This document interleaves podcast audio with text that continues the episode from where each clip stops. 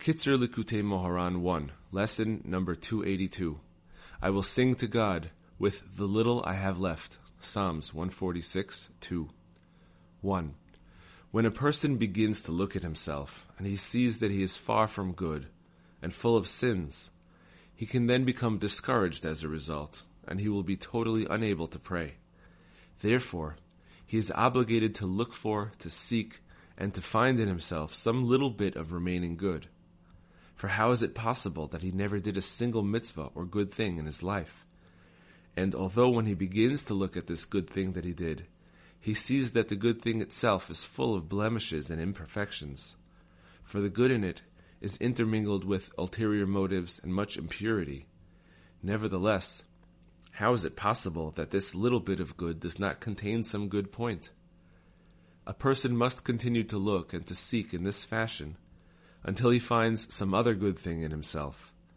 And even though this good thing is also intermingled with much impurity, all the same, in any case, it does contain some good point.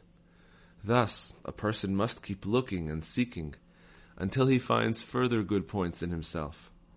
And by finding some merit and good in himself, he thereby actually moves from the side of guilt to the side of merit, and he will be able to return to God. With this approach, a person will be able to revive himself and to cheer himself, however he may be, and then he will be able to pray, to sing, and to give thanks to God. For in most cases, when a person stands up to pray to God, all of the bad things he has done then enter his mind, and as a result he becomes disheartened and is unable to pray with the proper eagerness and vitality. Therefore, a person must revive himself before praying by looking for, seeking, and finding good points in himself, and then he will be able to pray as he should. 2.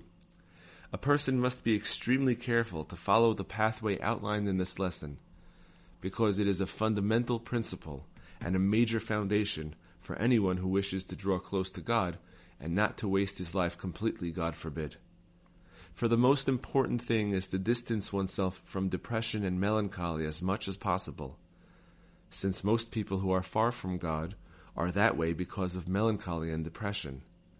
The reason for their depression is the discouragement they feel when they themselves see the enormity of their imperfections and that most of their actions are no good, as each person deep down knows his own heart's affliction and pain. Because of this, they become discouraged and they give up on themselves completely, may God save us. Then they do not pray with any concentration or feeling, and they do not even do what they are still capable of doing in the service of God.